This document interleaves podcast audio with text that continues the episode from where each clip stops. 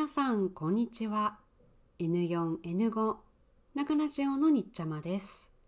ここでは N4 と N5 の文法や言葉を使って話します。さあ今日も一緒にながラジオ始めましょう。最近私の町では寒い日が続いています。先週は雪が降る日もありました。日本で一番寒い月はいつだと思いますか ?5、4、3、2、1答えは1月の終わりから2月の初めです。今は何月ですか ?1 月の終わりですね。ですから寒いですね。冬や雪のイメージは大変だ。危ないようなイメージがありますがいいこともあるんです。今日は日本の冬と雪についてお話しします。日本で一番寒いのは今だと話しましたが1月の20日20日ですね。20日頃のことを大寒と言います。漢字は大きい、寒いと書きます。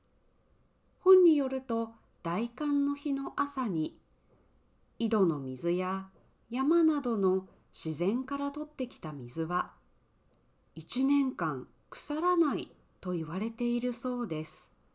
とてもきれいな水なんですね。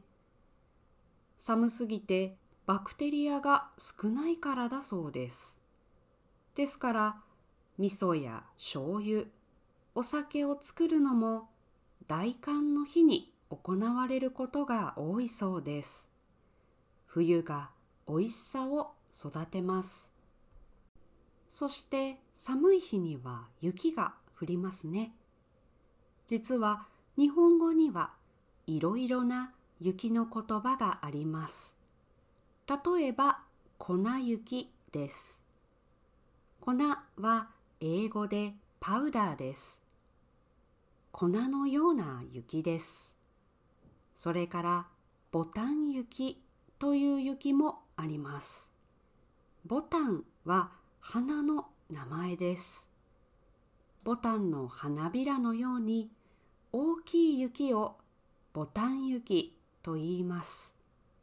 そして風花という雪もあります。風花の漢字は風と花です。病気の風じゃありませんよ。wind の風です。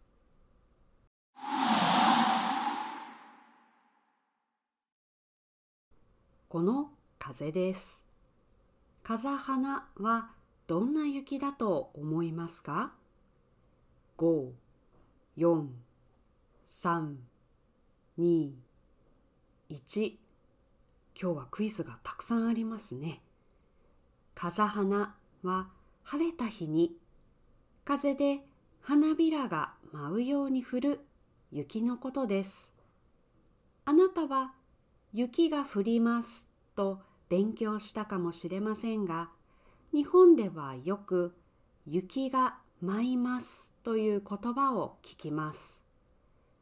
舞いますは音楽に合わせて手や足を動かしてゆっくり回ったり軽いステップで歩くことです。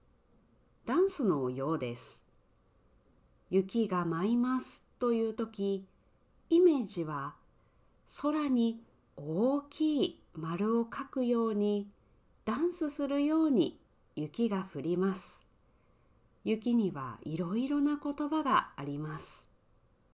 雪が降っていると寒いなあ、仕事や学校に行くのが大変だなあと思いますが、どんな雪が降っていますか？この雪の名前は何ですか？と考えると少し楽しくなりますね。